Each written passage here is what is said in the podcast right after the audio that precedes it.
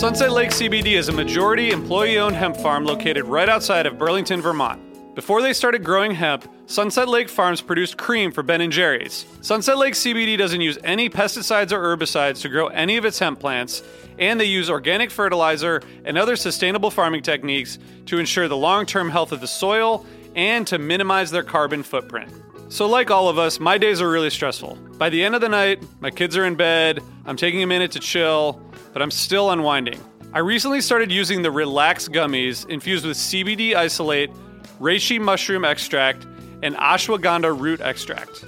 I'm really glad I tried these because they really helped me get ready for a good night of sleep, and I really think I sleep better, so I'd highly recommend it. So check out Sunset Lake C B D today at sunset lake c b d dot com and use the code H F P O D for twenty percent off your order. That's sunset lake c b d dot com and use the code H F P O D for twenty percent off your order. Farmer-owned, Vermont-grown, Sunset Lake C B D.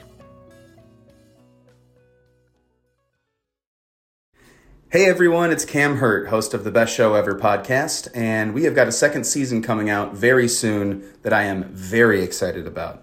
We've got some very cool special guests, including musical acts that we all love, like Karina Reichman, Daniel Donato, Jake Brownstein from Eggy, Rick and Peter from Goose, and many more. Tune in for new episodes dropping on Osiris Media March fifth on the Best Show Ever podcast. Hey listeners, I want to tell you about a sponsor, Music Masters Collective. They're a nonprofit organization that produces unique music events, providing opportunities for fans and artists to meet and collaborate in an inspired and creative atmosphere. Every week, they host different events, all with the opportunity to learn from world-class musicians like Oteil Burbridge, Trouble No More, former members of the band, Milk Carton Kids, Nikki Glaspie, Bill Frisell, Shawn Colvin, and many more.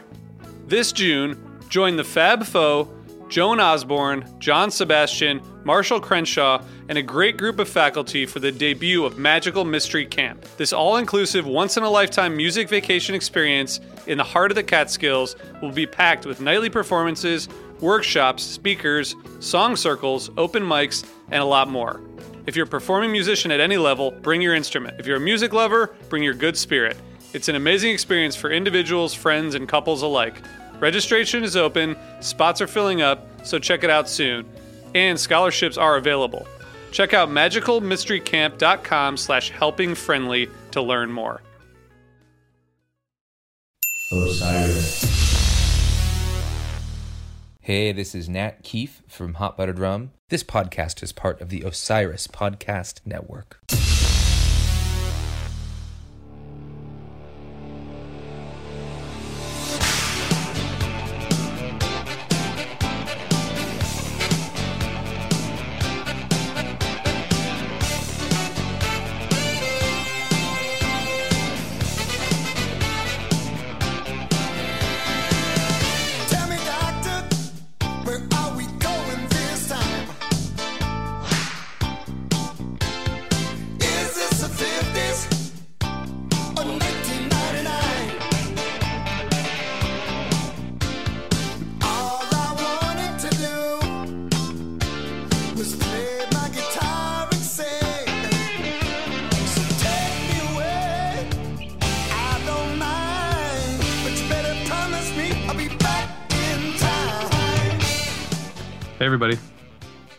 H F Pod.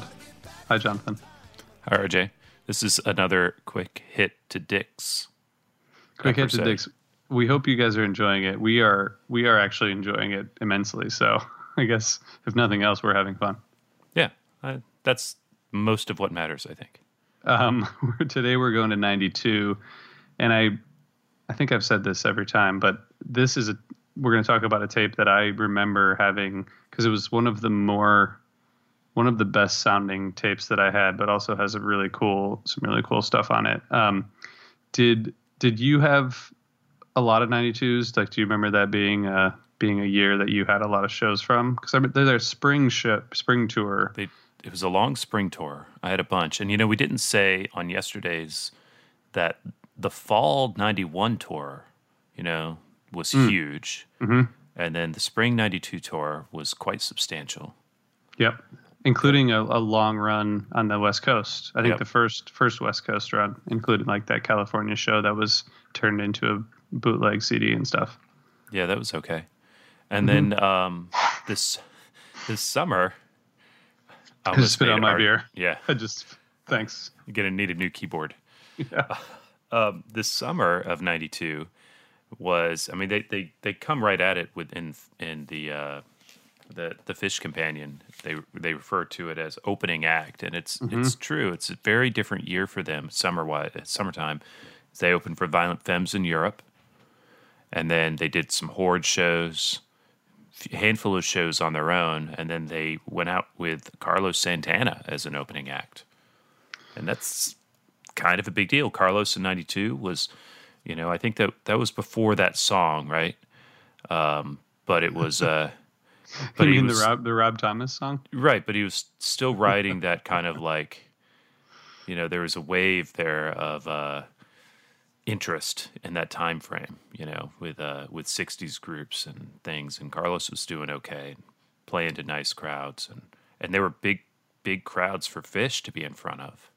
Yeah, yeah, definitely. Um, the this like really. As, as you said, op- like the opening act. I mean, I think that's sort of a double entendre, right? Like, yeah, it's opening act. Opening.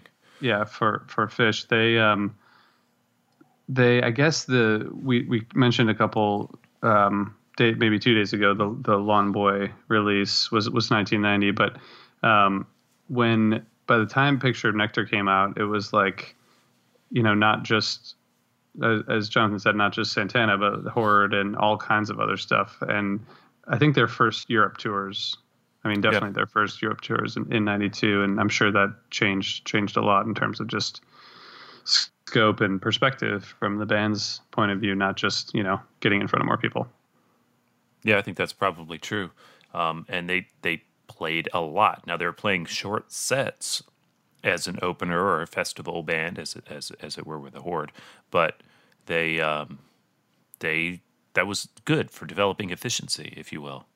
Yeah, and we we haven't um, made any official requests of the Fish band since the Curveball thing, but I, I would say that Europe tour would be a fine way to kind of get people back on board for.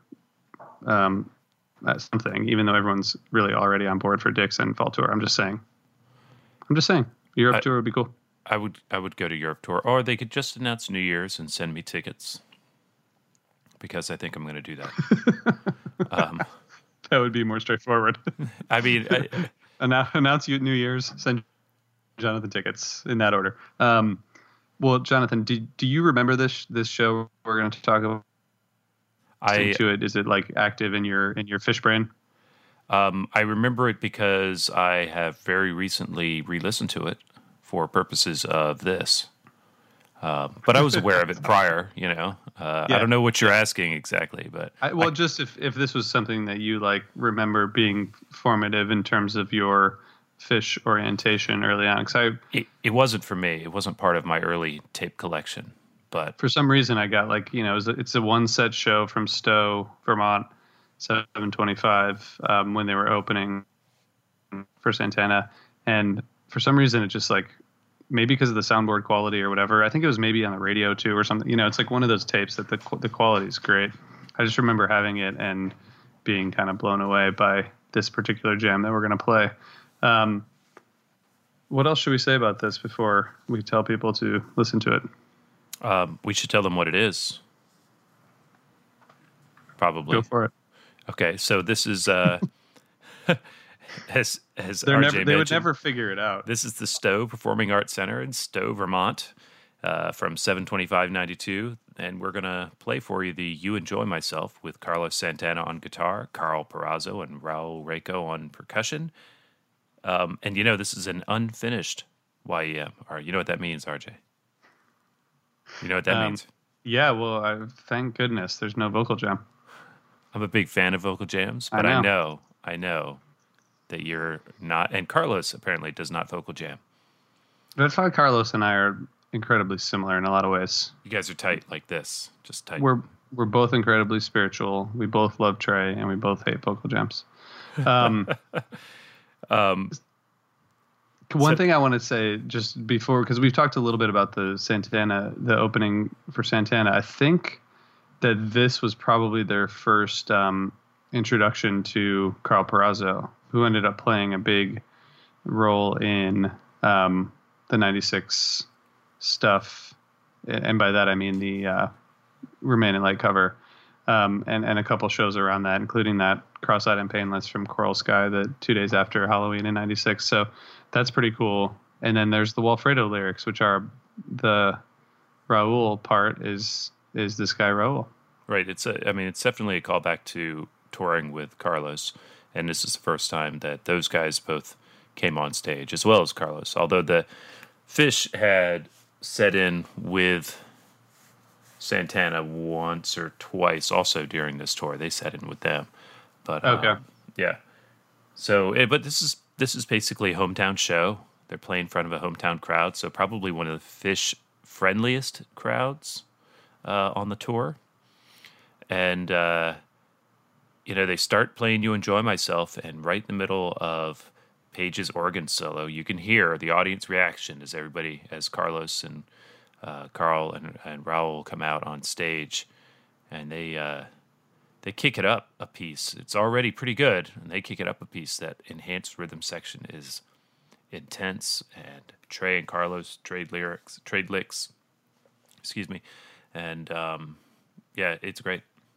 Yeah, it's really cool, and it, they must have been a little bit out of sorts, given that they were touring for, you know, multiple years at this point, playing two sets in clubs mostly, to going to putting together one set shows, opening for a pretty major musician in much bigger places that they ended up playing themselves later, like The Man and Merriweather and um, Great Woods and Jones Beach and others. But, you know, it, it kind of probably was a little bit different for them. And all, a lot of those sets are incredibly unremarkable from that that tour, because they just like were, they were just, you know, going out there and playing for fifty-two minutes or whatever, and then letting Santana go on. So I think this is a pretty special uh, part of that year. N- nothing against, if, if people are, are huge fans of that summer one set um, opener for Santana tour, I apologize. I, I'm just not hoping to see it again. I'd just as soon they keep doing the normal thing of playing their own shows. They should keep doing that. Um, all right. Well, we hope you guys enjoy this. We'll be back tomorrow, and, and let us know, you know, what you think of this whole this whole experiment we're doing. And um, it's it's a fiasco, R J. It's just it's just a total fiasco. It does feel like a fa- fiasco at this point, but but a fun fiascos are fun, right? They, they'd better be. Yeah, because that's the whole point. Um, But yeah, let us know. Talk to us on the internet. Um, thank you for, for listening and for your support. And um, yeah, enjoy this. You Enjoy Myself. What is a city without its music? The legacy of the New York Philharmonic is incredible. Nearly two centuries of history. That's a lot of music and a lot of stories. I was sitting on stage for the very first time thinking, I can't quite believe this is happening. Join me, Jamie Bernstein, as we explore the history of the New York Philharmonic. It's the N Y Phil Story Made in New York, a podcast about a city, its people, and their orchestra. Listen wherever you get podcasts.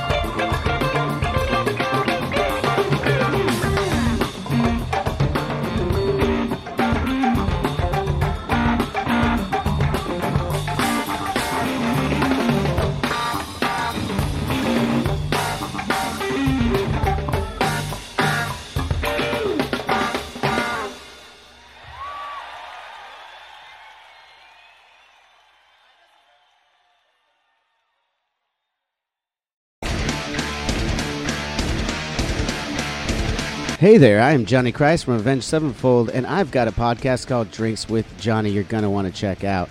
I sit down with a bunch of different people from all different walks of life, from professional wrestlers to actors, comedians, fighters, musicians, everything in between. I'm just looking to make some friends and have a good time doing it. So if that sounds like something you're into, go check out Drinks with Johnny, streaming everywhere now. Hey everyone, this is Tuck from Fit for a King, an off-road minivan. Every week I bring you fun interviews alongside your favorite metalcore entertainers with my new podcast, Get Tucked. Join me every Monday with bands like Counterparts, Crystal Lake, like Moths to Flames, and many more. We play unsigned and undiscovered bands, deep dive into each artist's history, and of course provide the greatest breakdowns in current metalcore. Tune in to Get Tucked every Monday, out now through Sound Talent Media.